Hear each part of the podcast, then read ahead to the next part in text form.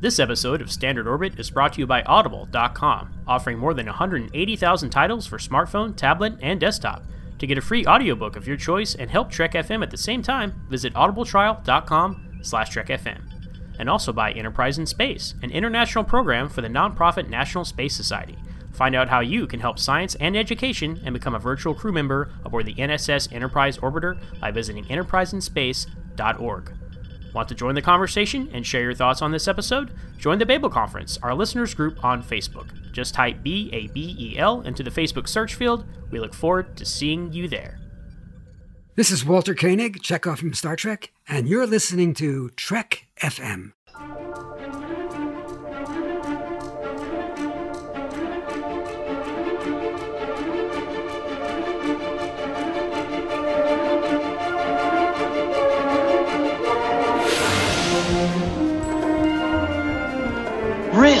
Is our business. It's like nothing we've dealt with before. My golly, Jim, I'm beginning to think I can cure a rainy day. I can't change the laws of physics.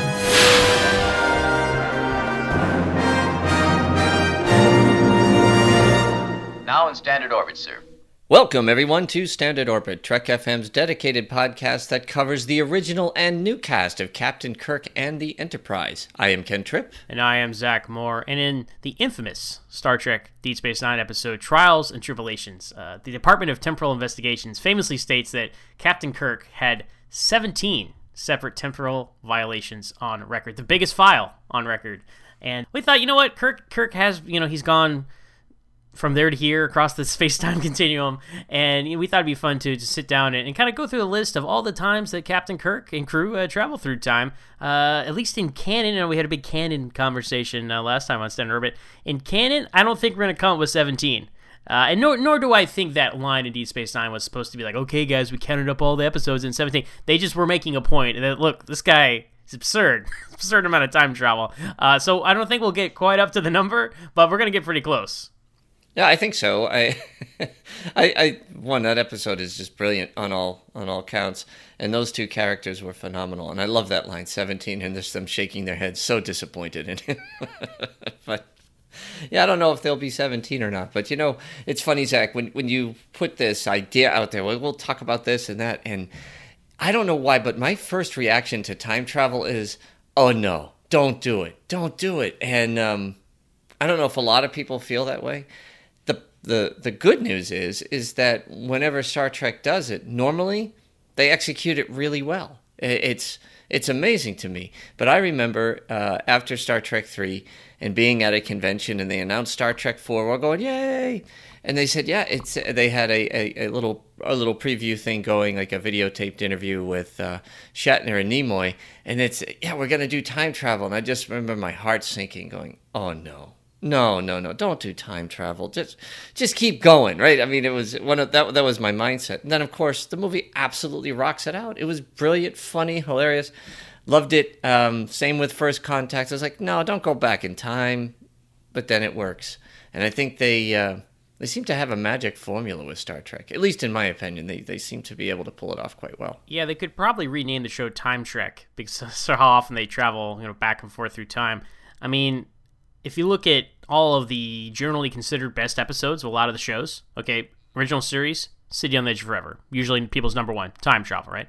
Uh, Next Generation, yesterday's Enterprise is right up there. You know, that's actually my favorite episode of Next Gen is yesterday's Enterprise, time travel, right Really? there. You, you you look at other favorites though, like all good things, time travel, right? So, uh, Time Zero, not so much, but that's a whole nother conversation. But that, that's an excellent point, Zach, and that, that does that reiterates what my, my, my, my gut instinct versus reality they do not co- they do not come, right, come well, together at all. Deep Space Nine, right? With Trials Mm-hmm. and Tribble-ations, right up there, right? Time travel, obviously, into another episode, which is brilliant. And like that's what's so brilliant about that episode. It was like the Back to the Future two in Star Trek, going inside a previous adventure. That was so clever and so fun. Uh, the Visitor, also up there on people's list on Deep Space Nine. That's time travel. You know, Jake Sisko, Ben Sisko. Uh, you go through Voyager, all of their you know best episodes, probably you know time travel. You get Timeless, Year of Hell, episodes like that, and then even Enterprise, right? Enemy Darkly, it's usually considered one of the best, and and the, the whole temporal Cold War was a major arc in that show. So time trek it is indeed. I, I do wonder if they're going to dabble in time travel and Discovery. I think they're probably going to stay away from it just because if they're telling a 13 episode arc, like some random time travel adventure probably wouldn't fit in, in my opinion. But hey, look, you look at the Genesis trilogy of Star Trek 2, 3, and 4. They throw some time travel in there at the end, so you never know what you're going to come across out there. But th- there is a lot of time travel in Trek, and you know, Captain Kirk was responsible for a lot of it. Yeah, he was bad. he, was, he, he, was very bad. He did bad things. He didn't mean to do it. Actually, he was correcting a lot of wrongs, which is also, I guess, bad, uh, depending on your point of view. But yeah, I, I hear what you're saying. You, you, you um, I guess you clarify a lot with that statement when you just look at how much time travel there actually is, and you know the the the rumored reboot Star Trek Four potentially could be as they as they're talking about bringing George Kirk back into the into the fold. And, and again, when I first heard that, I went, "Oh no, don't do that!" And I'm hoping that it's uh, it's like a, a holograph message or something along those lines, or or lost tapes. but we'll see if they can pull it off. Uh, but we today we're going to take the time to talk about time. Let's see how much time we have. So then the naked time again. Oh, the naked time. Time in the title. Brilliant. I didn't even realize this until just now as we're recording. This is the, this is the first instance of time travel in Star Trek, and the word time is in the title. Brilliant. Uh, so time travel in naked time is accidental. Uh, it's kind of an afterthought, frankly, in the episode, and kind of a weird thing to throw in at the end as well. Uh, because they, they go through, you know, the crew gets the disease, they're spiraling toward a planet, they do the cold start of the engines, it throws them back three days in time. And it's like, oh, well, great on set course for the next mission. Like, uh, there, I think there's a lot more to be delved into than that. They, they seem rather nonchalant about it. After just like for for from their, I guess, point of view, this is the first time any of them have time travel before. And they're like, oh, all right, well, what's our what's our next mission, Mister Sulu? Set a course. You know, warp factor one. Right. Well, when when they say they they're, they're going to change the laws of physics, they, they ain't kidding around. That's all I can tell. so, so yeah, yeah. I guess you know if you're going to be nonchalant about uh, changing the laws of physics in the first place, ah, you know, hey, it was uh, it was it was very clever, by the way, and uh, I thought it was kind of neat uh, how how that that occurred. They really don't explain it uh, no. and that that's okay. But you're right; they were kind of like, yeah, okay, we get three get three days to live over again. Oh, okay. Like, well, do, so do they go to the planet, you know, Psi two thousand, and like try to stop all that from happening, or they just would they run into themselves? Right? It's just it's very very complicated, and uh, you know, some of the original plans for this episode were to lead into tomorrow is yesterday. Uh, which is the next time travel episode. But for whatever, for whatever reason, uh, they they shuffled that around. So the the time travel element became kind of just this plot thread left over from an earlier draft. Uh, and that would have been ambitious to have a two part episode that early in the series run. I know we, we talk a lot about how TOS is very episodic and there's not a lot of continuity between episodes. And well, that certainly would have been continuity to have, you know, one episode you go back in time, the second episode is you figuring it out and getting back. I mean, that, that would have, that would have been the first batch episodes. That would have been pretty, pretty neat for 60s TV. It would have been, but they also would have been, I guess, back to back accidents, right? Well, th- this would have been the accident. You know what I'm saying? Like, like uh, mm-hmm. th- they would oh, not have fallen just, into a black star, as they say in Tomorrow's Yesterday. I gotcha. Yeah. I gotcha. Okay. Okay. I, I thought that. Uh, you know they moved yeah okay. I'm with you. I'm with you. Well and, and you know and i cut them a lot of slack here as we do with a lot of tos because they were they were forging new ground as far is that the is that the forging new ground? Is that the term? Uh you're asking me? Oh, forging you know, uh... I, I, I, consider myself a very educated guy but i you, butcher. you break I butcher words.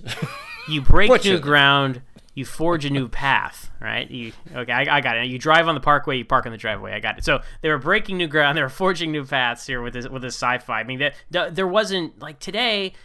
Time travel is everywhere: movies, TV shows, books, magazines, whatever. And yes, there were cool sci-fi concepts back then, but not in the mainstream.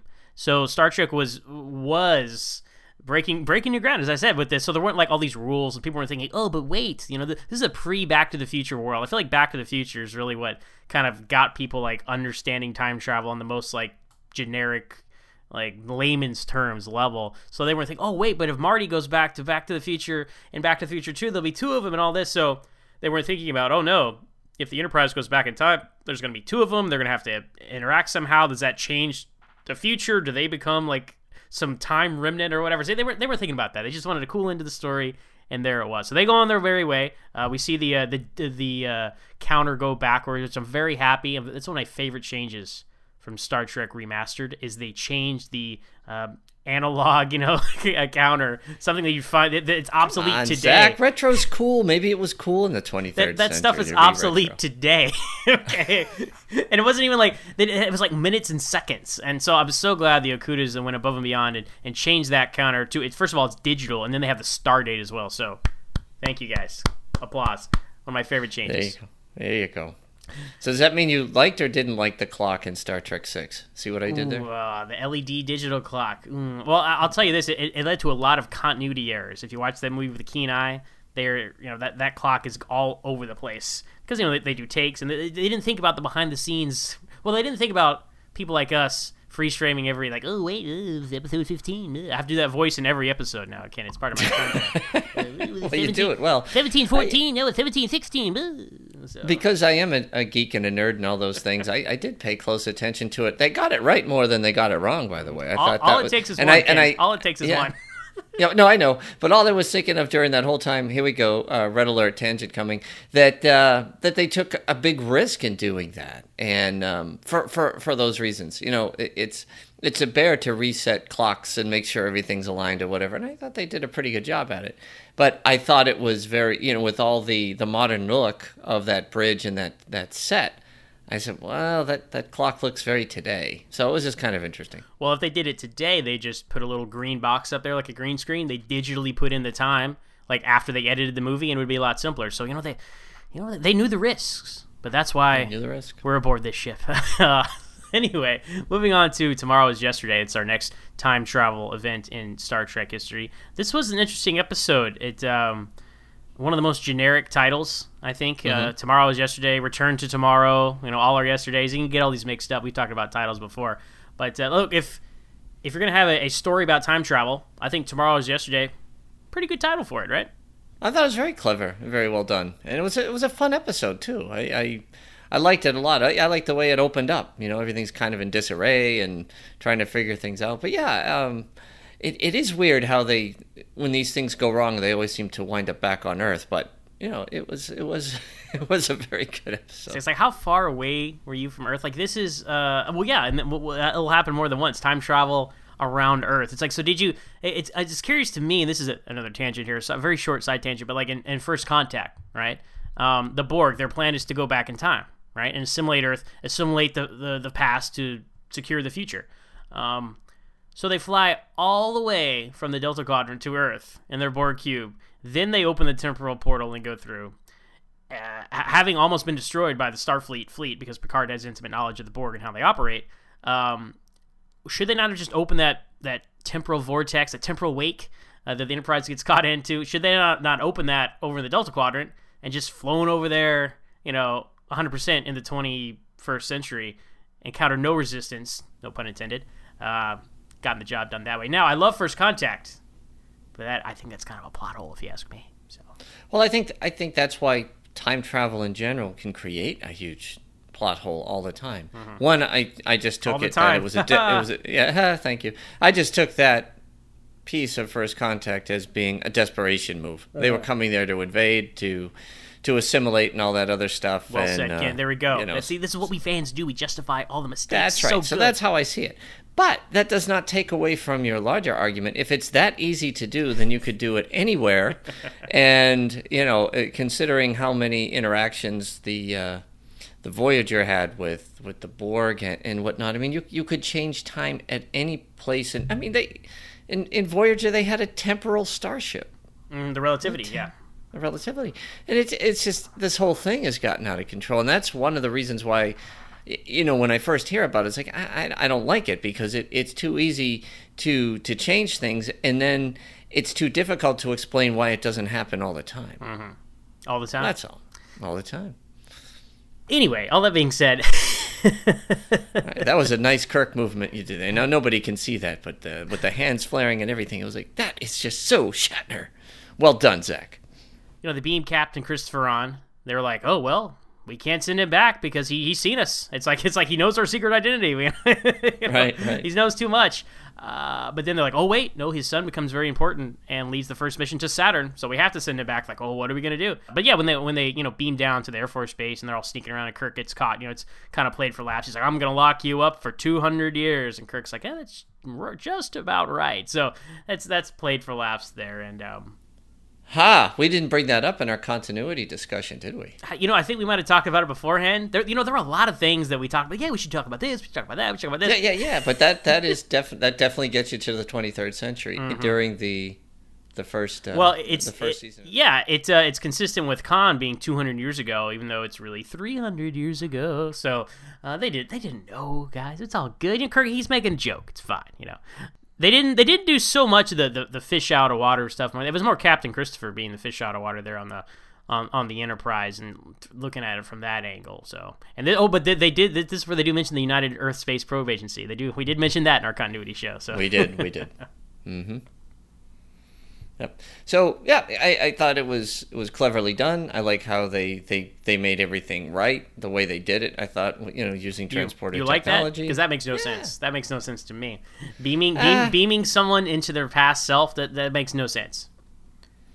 I guess I, I just looked at it. That's when they would converge, and that's why it had to be so spot on. You know, I, I, when the two come together. So. Sure. I don't know. I thought it was clever. I I, I, I wouldn't know how else to fix Well, it. Well, they didn't. you know, Yeah, they, neither, neither did they. So they just they just the Deus Ex Machina. They just uh, yeah, but use the transporter. That'll fix the problem. So even back then they were using that. So pe- people give the the the Berman era shows a lot of flack for that. Hey. TOS has enemy within. They're melding, breaking people up, melding them back together through time uh, for the transport. We got time travel through the transport. We got TAS. We got people getting rejuvenated a couple times on the animated series through the transporter. So it's it's a long Star Trek tradition that the transporter can do anything. Sure, and that's that's a beautiful thing when you think the thing was invented because they couldn't afford to uh, create shots of shuttles coming and going all the time. And yeah, you know, hey, what the heck? I mean, it it it, it lends a lot. I, I like the hey, Dr. Pulaski, right? We'll make her young again. Bang, you know, whatever it is. You're right. It it is a it it, it is a common trope or plot device that they wound up using in the show. However, this was the first time they used it. That's And, true. They, uh, they didn't. They they did it well. They didn't know. I mean, they didn't know the rules yet. The audience didn't know the rules yet of time travel, like we've been talking about. Like this is this is, this is new ground, so they can, they can get away with stuff like that, and we can come smart slack because it's so early on in the series, right? Yes, the slack is given. We must move on. So, City on the Edge of Forever. I mean, this episode's talked about all the time. Everybody knows it's one of the greatest. Obviously, the time travel element is huge. What do you think of this Guardian of Forever being a, being a time portal? What, what are your thoughts on that? Well, I think that we we look so much at the essence of the story that the Guardian is kind of an odd thing, right? Um, in in my opinion, I like when they're approaching the planet and everything seems to be disturbed or there's temporal disturbances, things along those lines. But I I, I thought it was okay. I the the the episode is so damn good and um, you know it's it's it works. It, it works. It's it's a very simple thing. Um, you know, it's sitting there within their own federation. It's within their own galaxy, and it's the guardian of forever. It's it's pretty extreme, but no, I, I think obviously the um, the device works. Do I do I like the simplicity of it? I don't, but I do like the fact that it it kind of it kind of hits on you know the the chaos theory, the butterfly effect, whatever you want to call it. That a small ripple in time can have such a huge impact down the road, and that's what really made it cool. I thought, and um, yeah, it was it was okay. I, it's there was no science to it. It's kind of like the the orb of time, right? Yeah. in, in Deep Space Nine. Oh, okay, you know, it's it it works. We don't really know how it works, but it works, and okay, we, Well, that- we, we that- accept it. That's a good point, Ken, because I think the this is our third iteration of time travel in the original series. All three mechanisms have been different. We had, you know, gravity and cold starting the engines kind of thing, and then naked time. We had going through a what they used to call a black hole, as they say in the motion picture. A black, right. A black mm-hmm. star. They referred to it here. That that was, you know. Back back then, they I, I believe I mean I don't know when exactly they figured out the difference between black holes and wormholes and stuff like that. Today, there, there is a, theory that wormholes could create time travel, but you know, as we, we see that on Voyager, Eye of the Needle, one of my favorite episodes of Voyager. So it's not only is it a wormhole, it's a time hole. but uh, in here, well, in, in Tomorrow's Yesterday, they say a black star, black hole. People used to think, oh yeah, you fall through a black hole and then you you show up somewhere else. Now we understand like a black hole is, is nothingness. It would rip you apart. You know, I mean, we would know. Right. We've never we've never been in there. Um, you know, Interstellar, I guess, shows you what the inside of a black hole looks like. I don't know how scientifically accurate that is. It messes with the time travel thing as well. so I it's saw, kind the, I saw Disney's black hole. Um, I'm still trying to figure out exactly what that was showing us. Right. But, uh, at any rate, we move on. But uh, so so that's science. Clear that's hard science. Those last two episodes, and this is you know fantasy, it's fiction, right? Uh, I do like how the Guardian shows history in black and white. Uh, it's interesting. Like I didn't realize that for years. Like as a kid, I'm just watching. Like, yeah, well, it's the Guardian forever. You just take it. It's like the Gorn. Like yeah, that's a Gorn. You don't think about it, like that's a guy in a suit, man. Like it's like oh, it's the Guardian forever. It's like no, it's that's stock footage from like you know uh, uh, uh, domain uh, public domain movies is what, Right, we're right. seeing. Um, and it's not the most efficient display either because because. They, they I know they asked the Guardian like hey can you like slow it down or he's like I was created to display time in this manner I'm like well this is really inefficient man like just yeah, I mean, uh, well, you know, uh, they they do that here, but then in the animated series, they're they're using. I guess they figure out, you know, more. Maybe there's more access codes. Like it's it's like talking to Siri. You know, you say certain things, you get certain responses. Maybe with the Guardian Forever, they say certain things, they get different responses because then they go they go to Vulcan's past. Then and then I know in all the novels and books, like there's, there's so many written about this. Uh, the Guardian. Damn, Forever. you're a nerd, Dan. Uh, Damn. well, you You know, know like, uh, in You the know everything. in the book Imzadi, read Peter David, uh, Admiral William T. Riker goes back in time, and uh, he, he does. You know? But but they figure out, you know, because it's like this is a, such a cool concept. But if it's just gonna be random stuff from Earth, like there's only so much you can do. So uh, I, I do like how when they they expand the, the Guardian and other you know mediums and either uh, animated series or books and stuff, they they change how it can. It's not just you know, well you got three minutes. We're gonna show you all of Earth's history. Uh, jump wisely.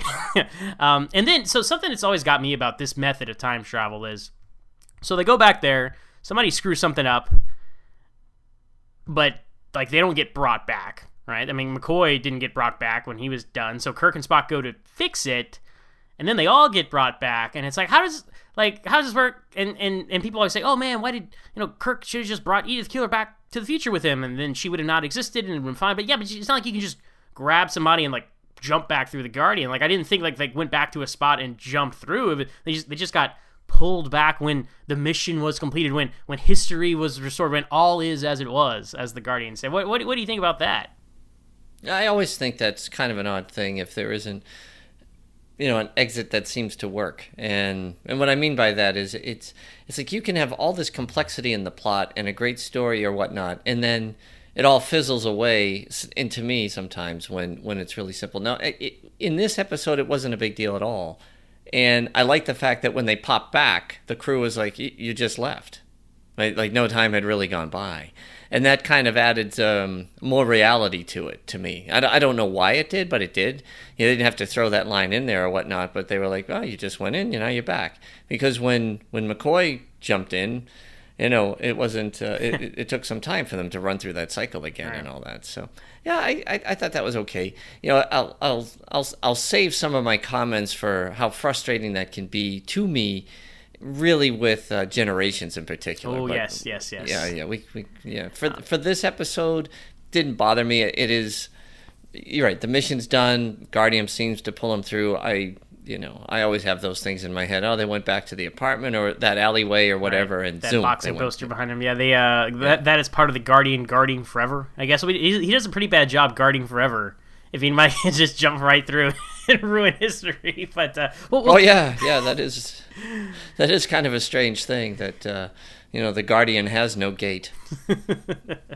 Uh, so that's so that's uh, sitting on the edge of forever. Now they don't travel again in time until uh, the final episode of season two, Assignment Earth, which uh, the and the only reason that they time travel in this episode is to set up this spin-off show that Roddenberry was working on, Assignment Earth, so that it's like a and and once you know that, once you know this is like a backdoor pilot, you're like, yeah, okay, this makes perfect sense because the Enterprise crew like they don't they don't affect the plot really in any way. They just kind of there.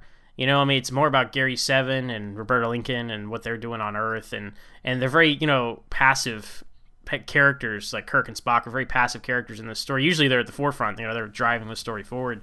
Um, but They actually hinder it. Yeah. yeah, they, yeah, they, they, I think we talked about this in our Saving the Earth episode. Like they have to. They, they in this case they they almost did not save the Earth. Well, they they, they were responsible for for the problem that that occurred. Um, so uh, like in the a captain's log in the beginning of this episode, Kirk's like we've we've traveled back in time to to study how our species survived the the 1960s. It's like really. Like if that's not breaking the prime temporal prime directive, I don't Weren't know. they more specific though? Weren't they more specific? That they they were talking about an incident that occurred around that time frame. I thought. Yeah, maybe. I don't know. I don't know everything, do you think? I'm some kind of trivia? Yeah, I do actually. I Overdoing thought you were the voice Talk about the 17 novels that took off after this. yeah. there's Assignment Eternity with uh, Gary Seven. But Um, at any rate, you're right. I, I um Well, they use they use the slingshot technique that they learned in Tomorrow's Yesterday uh, to get Yep. back, you know, uh, which shows up again, right? But that's how they travel back and forth, and uh, that's how they're there. But it's like talk about breaking the temporal prime directive. Like, I mean, what what are you doing, man? I don't know. Like, it just th- this episode. I mean, people like there's certain episodes we are talking about what's canon, what's not, what's in continuity. Like the cage and the menagerie. I feel like they have to exist separately of each other. Like the menagerie ha- is, is clearly in continuity because Kirk and Spock and all that watch the cage, right? But they cha- Right. but they changed the end of it uh, to have you know the in the cage in the original version of the cage with you know with no TOS in it. Uh, the one in they you know six, in 1964 when they made it. Uh, the end is like Pike goes back up to the Enterprise, but he they Talosians give Vina a fake Pike to like live happily ever after with. And it's like oh illusion, and then so but the menagerie turns that on its head, and it says oh no look. This is Captain Pike. He's beamed down to the planet. He's been restored to his youthful glory, and now he's going to live happily ever after with Vina, which is a great Right. story, a great way to wrap up that character, right? A, a, a nice, Yeah. happy ending to what a tragic uh, character there. So those cannot exist in the same universe, right? Those, because those scenes are separate. So I look at that, I'm like, okay, well, the cage doesn't really. That's just extra. And Assignment Earth, like, that's just kind of extra too. Like, this was a pilot for another show that they just showed during Star Trek. You know what I'm saying? So that's Yeah. that's my take on it. I agree with you. I, I don't particularly watch this episode if it comes on, eh, you know. But I, I do understand that the reason they get involved is because you know Gary Seven shows up, and it, it, it obviously comes from someplace else, and you know, and, and it just it gets them curious. Obviously, they they they thought an alien being, and they were right, or whatever was was interfering with with Earth history. So I understand why they investigated it. I I do I do see that as explorers you know, you would think they'd be be exploring the now, but if they if there was something that for whatever reason they had to go back and explore the '60s, yeah, okay. It seems uh, seems pretty strange to me. They There's, should, they there's should have plenty just to used. explore in their timeline. They should have just used the Guardian Forever, Ken, because it worked so well for them last time. So yeah, I guess so. I guess so. Right, okay, so- we're done with that one. we we uh, don't time travel again until the end of the third season. Uh, Mm-hmm. Very near the end of the third season of TOS, and it's not to Earth's past for a change; it's to Sarpeidon's past. That's Uh, very good. So that's that's mixing it up, huh? Yeah, and, and, and I liked this episode. I don't know how you felt about it, but I, I, I enjoyed it. I thought it was uh, it was clever. You know, the uh, they they go down there and the whole population has gone to, you know, where they where they wanted to go. I, I, I always wondered was it was there a dope who went only back like twenty years and was forty years old or something? It just had to keep it just had to keep going back. uh, no, I, I, I- I really enjoyed this this um, this this flashback. I, I liked how they they showed its impact on Spock. I, I, I liked it all. I, I, I thought it, it was a it was a good episode. It was cleverly done. It was time travel, sort of. Uh, I I don't. There was nothing accidental about it. This was. You know, a, a mechanism that allowed you to go with because it was it was actually invented and you would think with that kind of technology they could just build a fleet of ships, but they um, they use this technology to save the people of their planet. I thought that was kind of a neat element of it. You know what I mean? And the fact that they weren't prepared and that you have to go through a preparation. You know, I'm not exactly sure what that what the preparation work is, but it, it won't allow them to adjust. In other words, you, if if you go back in time to that era, you will regress evolutionarily uh, from an evolutionary point of view back to to to where you were versus just being there. So interesting to me. Yeah, I found that an interesting thing as well. It's like you, in order to use this properly, you have to, you know, like be prepared, whatever that entails. Uh, I mean, that obviously added some some drama. Like it added a ticking clock to Kirk, Spock, and McCoy to like get back to where they needed to go. Because again, if they're in the past, I mean, who cares how, how long it takes them to get back to where they came from because it's still going to be there because they're they're centuries behind. So there, there's no ticking clock for them unless they have that. Oh no, you're you're going to die if you're not properly prepared. Right. So so I like that, and that makes sense. It's a very sophisticated piece of technology. Clearly, it was cool. I, I enjoyed this episode. People people say it's like Spock sitting on sitting on the edge forever. I'm not, I'm not going to go that far with it. Uh, I mean, Zarabeth was a cool character, and it was nice to see him get get some action uh, for a change. And him and McCoy really have some great scenes in this episode, huh? Just the two of them stranded They there do. on the planet. They do. Yep. Yeah, they do. I, the the other thing I liked about this episode is the the elements that there were other people from the current timeline that were interspersed, especially on Kirk's piece of it. Mm, yeah, that, right, that's so, cool. Yeah. And they were like, "Yeah, okay, we'll, we'll you know try to help you out for this." It's So, like, but- oh, you didn't know about that? Oh gosh, okay. Well, we got we got to get you back. Like that that was yeah, cool. yeah, yeah, yeah, that was a cool piece. Yeah, the, the witchcraft element of it, and then yeah, Z- Zarabeth and, and that whole plot line was was pretty neat. I, I like seeing the regression of Spock and and whatnot, but uh, I also thought it was interesting that the fact that she was there was you know from a vindictive ruler, and that that to me was pretty fascinating all of its own. well, would, would you like to know how they follow this up in the novels, Ken? I you know what I think I read that one. It was Um, Ti- yesterday's son and time for yesterday. Yes, yes, yes, yes. yes. He goes back. That's right. He had. She has his son. That's Mm-hmm. right. And uh, I, I did. Re- that's an old novel. Mm-hmm. That that boy. That goes back to the eighties. So I did read it. I don't remember it well, but I did. I did read it. And I do remember that. Uh, that was pretty powerful. Yeah. Yeah, good stuff. Good stuff. And Mm-hmm. uh, last thing I'll say about this one is, uh, you, you remember the show Terra Nova? I think so. I, I sometimes I confuse it with Earth Two, but I do remember or Terra Space Above and Beyond and all that. No, so uh, Earth Two was like in the '90s, but uh, Terra Nova was actually just a few years ago. It starred uh, well, Stephen Lang is probably the most famous uh, actor, in, and and it was basically the plot of this episode. Right? It's like the world is ending. We have to go back, but it's set on Earth. Okay, it's like the world is ending. In order to preserve our race, the, the key to our future is in our past. Right? I'm sure that was like the tagline for this show. But they go back in time. They live in Jurassic times, or Cretaceous times, or Triassic times, whatever the din- dinosaur times, right? and there's dinosaurs, and it it was very ambitious uh, show. It was extremely expensive, and the ratings just weren't there because it was so ambitious and expensive. They canceled after half a season. So, like you know, Fox pulled another Firefly. I never had watched it myself. I thought it was an interesting concept, and you know, since it's only 13 episodes, I might go check it out sometime. But it's, it, I wonder like if they if they thought of this episode. Although I do question the long term viability of this. Would they not continue to like overwrite their own history if they do this, right? Or is it a is it one of those dreaded predestination paradox things we'll get into later? I, I don't know, but uh, because you can't just keep going back in time, right? I mean, it's gonna you're gonna run out of time at some point. Like there's, just too many people in population, and because if everyone keeps doing that, uh, right, it's, it's not sustainable. So Yeah, it, it wouldn't be a show that I would want to watch, to be honest with you. It's uh, it's one of those things where we go, no. So I, I, I can understand why it would die. You know, I remember watching Highlander, and I like the fact that they would flash back to ancient times, and you know, you would kind of get the now and the past, and you would you would understand more of the history by by by them showing it right eh, through a through a storyteller method and that type of thing. And I don't mind that at all. But the but the constant going back and forth that that that, that I would be like, nope, done. See you later. Next next episode, I, I'd go on to something else. I, I really don't like. I don't know why. Like I said, I've been proven so many times wrong in Star Trek because they do it right. For an episode here and there, I can handle it. A TV series, no frickin' way. See you later. Well, that closes the book on time travel in the original series, which is, you know, really not that many episodes. It's one, two, three, four, only five out of 79 episodes. That's a pretty good ratio, guys. Yeah, but how many violations did he have within those episodes? Well, that's true. You see, if you if you double them, like if you if you like count like um like what he did, like while he was traveling in time, maybe it does add up to 17. I don't know. that's a good point. Because in Tomorrow is Yesterday, he winds up with none. He fixes everything.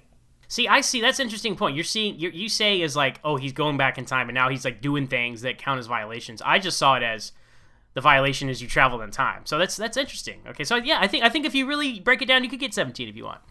Well, it's just because of the temporal investigations, 17 violations, they said. And I took that as somehow that impacted the timeline. I'm traveling someway. without a license. Traveling with. Yeah, well, that could be the first one. that could be the first one. He didn't have permission to. He had permission for um, all our. Um, uh, yeah, for all our yesterday. I'm sorry. These titles are confusing, aren't they? Assignment Earth, he had permission. Mm-hmm. Right? They were doing research. Uh, everything else, no, he didn't have permission. He, you know, they, they just didn't. Uh, they they just went and did it on their own. or accidentally. Yeah. Well, that's TOS. Moving on to TAS, there's only one instance of true time travel in the animated series, and that's Yesteryear. Universally considered. I mean, I, I was going down the list earlier of like, what's the quote unquote best or favorite episode of all the shows. Skip the animated series. Sorry, Aaron. there is an animated series, but Yesteryear is, I think, universally everybody thinks Yesteryear is the best episode of the animated series. I would agree. It's definitely the most, you know, um, in canon if you want to pull that old chestnut out again because there's so much of it that that uh, carries on that they reference back into in later Star Trek where so much of the rest of the animated series is forgotten. Uh, but this is a great episode. You know, it's Spock, I meaning younger Spock. Um, I know that when uh, when they're talking about Star Trek 09 and there was Leonard Nimoy was going to be in it as older Spock, they're like, oh, is he going to pose as Spock's cousin Selek again? You know, to, to tie to get really inside baseball and tie into that. But no, they just he said, hey, look, I'm old Spock. Just you know, I, I like that they're upfront about that. But this is a great episode. We, we revisit the Guardian of Forever. The rules are a little bit different this time. Um, the whole crux of it's a little odd because Spock was always supposed to go back and save himself, but because he was time traveling to another planet at the time he was supposed to go back and save himself, he died, so they come back, and it's just, uh, interesting side effect seeing the Andorian first officer. That's pretty good. That's the race that got no play until Enterprise, so it's cool to see him here. Mm-hmm. Yeah, I, I, I enjoyed this. I, I watched it, I guess not that, that long ago, three or four months ago, and I had forgotten. I, I remembered the plot, but I had mm-hmm. forgotten how detailed they were in it. You know, and, and Mark Lenard was that was uh, Sarek's voice. Mm-hmm. That was not that was not James Doohan. It was Mark Lenard. yeah, for once, right? And uh, it, it and it and it was it was it was pretty cool. It, it's um it's it's such a dated thing to watch sometimes, and it's uh, you know, and of course the um, the animation.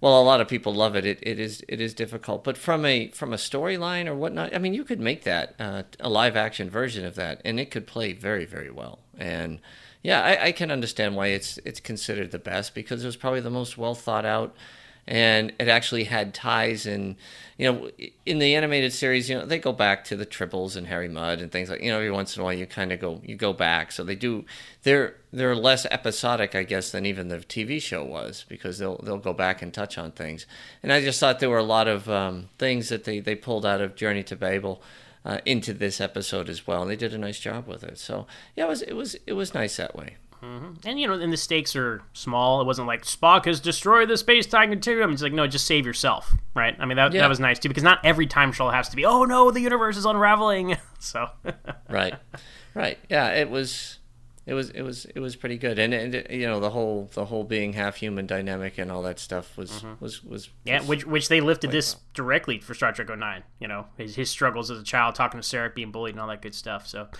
so that's the animated series. Uh, now we're going to the movies. Now uh, the Voyage Home. It uh, is the big time travel one for the original series movies. Love it. You know, that, in concept, it sounds like what? What? Excuse me? Like the crew of the Enterprise goes back to the 1980s to save some humpback whales. Uh, I, I, think I think the whole premise of it uh, is so perfectly illustrated in the scene between uh, Kirk and McCoy. They're talking about the plan, and McCoy's like, "Let me get this straight. We're gonna go back in time. We're gonna go around the sun. We're just gonna pick up some whales, come back, hope we can talk to this probe, and hope everything works out." And Kirk says, "That's the general idea." and he's like, "That's crazy." and hope to God it tells this probe what to do. Uh, it's so it's so good because I mean it's self aware. It, it brings you on the journey. Like it's like, look, guys, we know this is pretty crazy, but just come with us. We're gonna have a good time, and that's what this movie is, right? Mm-hmm.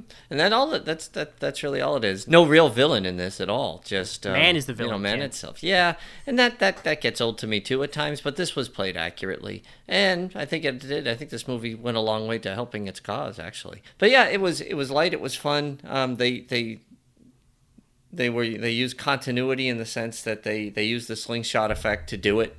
You know, the the only thing is you know, we we yell at the JJ verse for you know, um, kind of the confusion with warp speed or whatnot, but the speeds that they were traveling around the sun, you know, it would it would be nanoseconds. well, um, they go to warp speed inside the atmosphere. right. I don't know. I don't know if that was a visual picture was too dangerous to do within the solar system. So yeah, it was crazy. like I don't know if that was a visual effects thing or, or a script thing, but yeah, you see the bird of prey just you know the the warp effect like you're in San Francisco sky. It's like oh okay, I guess we're doing that. Yeah, yeah. Because if they were doing warp one, it would take one second to get to the sun. They do some interesting stuff though with the time travel. It's kind of it's very trippy, isn't it? Yeah. right? No offense taken. I know. I was, I was going to say how how could I turn that into some pun about you, Ken? But I don't know. But anyway, That's like, okay, The, no worries. The the sculpted heads and the the reeds Mm-hmm. and the water and like the mannequin and on fire like that. Like what what is that all about? What did that speak to you when you're sitting in the theater in 1986 watching that? What did you think? I don't remember what I thought. I think it was one of those things that even today I watch it and I just I do the Spock eyebrow raise and go, okay. The only thing that I take out of it that I enjoy is the fact that after the movie's over, you realize the lines you were hearing them speak came in the future part of the movie. So I thought that was really really cool. You know, but I, I, I didn't get it at all. I thought it was just some kind of artsy thing that they did um, to you know to, to to add a little mystery to it and all that other stuff and you know the the water droplets and and all that other stuff and when they kind of come out of it it was just just just damn strange i thought um It's kind of like the end of 2001 in a way. yeah but yeah well they they slingshot around the, you know they they wake up in tomorrow is yesterday and kind of a similar thing right they're they're down they're trying to they're trying to figure things out really don't see that happen in assignment earth though that could have happened we, we really don't There we go. We, we, we always talk about fan edits and special Yeah. visions. We need we need we need to make the same sequence every time that Enterprise does the slingshot thing. Yeah, and then and then when they go back, there's there's nothing. You know, it's just Well, it's like, yeah, you guys have seen that. yeah, we're back. You You know, know, you've it's- we're it. back. They they, they could have they could have taken the the whole thing and just done the whole thing in reverse. You know, Let's see that in an instant replay. Yeah. so, but it, you know, I, I thought I guess I thought it was pretty cool. You know, it was different. they've done time travel many times in the shows, we've, as we've been discussing here. So I guess they figured, no, let's do something different. Yeah. You know, we got a big budget now. Let's see it. So that was cool. It's cool visualization of something like breaking the laws of nature. Sure. So that's what I took it as. Yeah, yeah. So I didn't. I, I guess I was very neutral on it, but you know, I think back, uh, yeah, so it was okay. It, it it bridged it, even though you were confused as heck. Right. It, it it bridged it.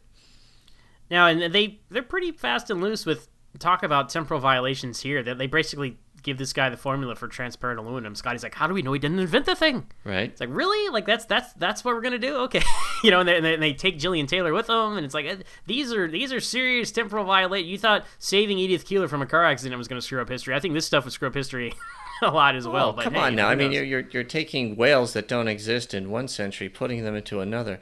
God knows what they're pulling back with them. For all we know, every fish is dead in the 23rd century. That's a good point. oh man, yeah, that's a good. I never thought about that, Ken. The bacteria alone, uh, be like the Martians in War of the Worlds, just wipe them out. yeah, who knows? Ah, well, uh, thanks, Kirk. That's a that's a major violation. Um, It could be. Generations would be our, our last one for as far as you know Captain Kirk himself traveling through time. 'cause that's where that's where we're kind of focusing in here in our conversation. And uh, you know he gets sucked into the Nexus, no fault of his own. We've talked about the Nexus many times. It's not really the the time travel element here. The time travel element is when Picard uh, convinces him to leave, like come back with me to Veridian Three, and uh, they stop Soran, Malcolm McDowell. And yeah, so Picard just needed Kirk's help to beat up this guy, and uh, he did, and they saved the day. It's like, man, like that's what we needed Captain Kirk for, huh? Like that's that's the the one thing that Kirk could do that, that, that no one else could do was just beat up some guy on a cliff, right? And he dies. So that, that's that's why the time travel here is disappointing. I mean, if you listen, I I probably said this before. I'm sure I have somewhere on Trek FM, but if you haven't listened to the commentary on Star Trek Generations, the DVD or Blu-ray by Brannon Braga and Ronald D. Moore, they they admit they're like, hey, you know what? The, t- the Nexus was supposed to be this like convergence of past and present and future, and I don't think you really relayed that very well. And and again, there's no rules. Like they just decide to leave, so they just they they leave, and that's it. Like the power of positive thinking gets them out of the Nexus, and and then and yeah, Kirk's in the 24th century. He dies defeating Soran, and then Picard buries him under some rocks, and it's like, man, that, that's what we skipped ahead 80 years for, man. It's like, what a, what a waste of, of, of time traveling Kirk to the 21st century. That was my take on it. Oh, it was freaking useless. It was so disappointing, and and I remember wanting to like it so bad, but that that that's it exactly, Zach. It makes absolutely no sense. Like you said, there were no rules around it. It made no sense. As soon as that stupid ribbon left Veridian Three and off on its way. When they rode their horses out, they should have been in space and just popped like a couple of zits. It made no sense. It just it was just really poorly done. And and you know, it's it's it's frustrating. Well, it's really frustrating. It's a mi- it's a missed opportunity because when when people time travel, you want to see them interact in the new time period. I mean, the time travel here wasn't so much about the time travel; it was like a mechanism just to get Kirk and Picard together. But if you bring Kirk to the 21st century, you want to see him like meet Worf, right? What's his reaction to him? You want to see him hit on Deanna, right? You want to you want to see him do these or Crusher, right? You want to see him do these things that you knew Kirk would do if he was like on the Enterprise D, and it'd be great if like he was on the Enterprise D and like it was it was crashing, like he takes like the battle bridge and does something, it goes down, guns blazing. And, and you know, I mentioned yesterday's Enterprise is my favorite episode of Next Generation, and and that's I love the ending where Picard goes out, you know, guns blazing, like the the, the, the, shit, Right. the bridge is on fire, everyone's dead around him, but he's going down. He's like, oh, that'll be the day. He jumps over the controls, he starts firing phasers. He's like, yeah, man, that's Picard. And so Kirk should have gone out that way. You know, well, actually, Kirk, Kirk should have flown off into the sunset, and we never knew what happened to him, right? Because true heroes, legends never die. But if we had to see it, that should have been the way to go. Uh, it's just a big missed opportunity, bringing him uh, to the 21st century and doing nothing with it. they they missed it 100% in this movie with with the time travel aspect it it it just made zero sense and um, it was really frustrating to watch because you know being a, a a fan of both you you want Picard to be successful you want him to go out in a blaze of glory you want him to do things right you want the same thing for Kirk and they just didn't give it to him and uh, and to me that's that's the crime of this movie you know is it, I mean, there's a lot. There's a lot of things you could nitpick, but that's the deal it breaker. really is. It's like you you killed Kirk over Roddy McDowall. Come on, Roddy McDowall, Malcolm McDowell, right? Malcolm Yeah. McDowell. But yeah, it- Andie MacDowell. yeah. take- Pick a McDowell, any McDowell. But yeah, I mean, you, you killed him over this. You know, I mean, two two guys in their in their early sixties battling it. It just it was pathetic. It was just so poorly poorly done. If I could go back in time, it would roughly be. Let's see if I get the date right. Probably around late 1993 when they started scripting this thing. And all I would need is the back of my hand to start slapping people, going, No, this is not what you're going to do. This is how you're going to do it. When you're just, just talking about the time travel element of it, uh, it had a couple, right? It had it had the Nexus, it had the um, the holodeck, you know, with, with being on the ship and all that all that kind of stuff. So, you know, that was that was kind of a neat play, I think. And and it it, it that's the thing is it, it did have some promise, but uh, you know, I I don't know. There was just too much. You know, I'm not trying to make it a movie review, but there, there was too much drama, too much silliness within the drama. Data in particular, killing off Picard's family because my favorite episode in Next Generation is Family, by far. Um, love that episode, and and I love the tie to his nephew and all that stuff. And I und- Killed your favorite captain and your favorite episode of Next Gen in this one movie in one foul swoop. that's what I mean, dude. It's like, come on, why why did you have to do that? Well, what, speaking of to, to tie it all back with time travel and then move on here, what they should have done clearly, as every nerd on the internet with a YouTube channel has explained over the last 25 years, is Picard goes to the Nexus, goes back in time with Kirk. You know, you bring Kirk out, maybe it doesn't work out. You know, they try it once, so then Kirk goes back to the Enterprise B, saves the day there, doesn't get sucked in, right? You you have you know Chekov and Scotty, um, ideally Spock and Bones, but whatever. But Chekov and Scotty like looking out into the chasm, and like you see Kirk like come up behind and put his hand up, like, "Hey, I'm here, I'm back, I'm fine," you know, something like that. just and just like that too. Uh, but then so so you're like, oh, Kirk, he's still the legend, right? He he's still his end of his story has not been written; it's left to our imagination. And then Picard goes back to the Enterprise D and like you know sends a message to Earth and like you know, they, they get to communicate with Earth from Earth. Like Worf says, "Oh, this is coming in, Captain. Uh, your brother says thank you for having him double check the farm," or you know, something like that to imply that we use the time travel to solve the problem. Because in every other episode of Star Trek where there's time travel, there's a huge reset button. All these problems are fixed. If this was an episode of Next Generation, Picard would have used it to save his family. Or if this was an episode of the original series, Kirk would not have died, right? Uh, but they they in the in the rare case, we always complain about the reset button, but this is a movie where they needed to use the time travel reset button. I just I just think that um, sometimes when you go from TV to motion picture, they talk. Oh, it has to be dramatic. It has to be all these things. You know what it needs to be? It needs to be entertaining, and and and you know even in Star Trek three, your favorite your favorite um, movie of all the Star Treks, and and I love it too. It's like oh, there was a lot of drama in there. Did they need to kill David? I don't know. Did they need to destroy the Enterprise? Yeah, but I was kind of hoping they would have upgraded it.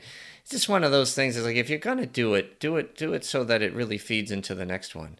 And um, in, in Generations, a lot of the things that they did really didn't add any value. It just it just took away things that if you as we talked about in in in talking about the continuity discussion, if you really want to live in this universe to a certain degree and enjoy it, don't rip things away just for the sake of a you know, oh, this this we, we need more drama. Well, be very careful where you put that drama, you know, uh, and that's that's kind of why I think Generations fails on so many levels. Destruction of the Enterprise, destruction of Picard's family, the death of Captain Kirk. Heavy, heavy, heavy stuff, but it was done poorly. It was executed extraordinarily poorly. All could have been fixed with proper time travel, Ken. That's right. so, so we teased this topic on the Babel conference, and you guys, as you always do, had a great response. And I want to talk uh, to some of you guys in particular, Matthew Bell. So thank you for your response. You were talking about how you're a predestination paradox kind of guy. Because something else I brought up was, hey, what what kind of time travel do you guys like? Do you like the uh, predestination paradox rule? Do you like the you know uh, malleable timeline where you can you know break it and fix it and break it and fix it and all that back and forth? Uh, and you know, I, I I personally I agree with you, Matthew. I I'm a predestination paradox kind of guy. I think if time travel ever really happens in the real world, that's the way it's going to have to be. Because if you think about it like people could destroy the space time continuum on a regular basis, as we see in Star Trek. I mean, and, and you point out Matt that it's like we're, we're just humans. We're little we're little specks in the universe. Like it's ridiculous to think we would have that much power to like unravel uh, history as we know it. And uh, I just and you know and the other reason I, I'm for the predestination paradox is that that locks everything into like one universe episodes like Parallels on Next Generation, and I love Parallels. By the way, Earl Grey just covered it in an episode. Great episode, guys, and uh, of of yours and of Next Generation. Uh, I love that episode because it shows you as fans you want to see all these what ifs, right? Like, oh, what if what if Picard didn't survive Best of Both Worlds, or what if Riker uh, became captain, and all that stuff. There's, that's cool to see, but you know. You take a step back from that. It removes all the stakes. Like if everything happens, like no matter matter what choice you make, it, it doesn't really matter when you made the other choice in a million other universes. You know, so that kind of like undercuts drama to a certain extent, and not just in fiction, but on like in life in general. So I, I am the predestination paradox kind of guy because that that means that like, hey, look, you can't change anything. It's all locked in. If you if there are time travelers one day, they just would become part of history. Mean, there's a lot of, there's a lot of Twilight Zone episodes about this. A lot of you know talk about time travel in Star Trek. There's a lot of time travel in the Twilight Zone, and and some you know the, the, they they're anthology, so they can have different rules in every episode. Of course, Star Trek seems to have different rules in every episode. That doesn't seem to stop them either. But um, I, I like that one the best. Where like when you go back in time and you become like part of the history and you always were part of the history like the, the, the example I, I always use as a perfect uh, closed loop of time travel is terminator the first terminator the terminator right? So uh, skynet sends arnold schwarzenegger terminator back in time uh, to kill sarah connor before john connor is born. So the resistance sends back kyle reese to to protect sarah connor. Kyle reese becomes the father of john connor. So but he never would have been. None of this would have ever happened if it not been put in place in the future. So uh, people say, "Oh man, was there? Did John Connor have a different dad?" It's like, no, no, no, no. Th- this is how it happened. Like, there's a predestination paradox because Kyle Reese and the T800 always went back in time.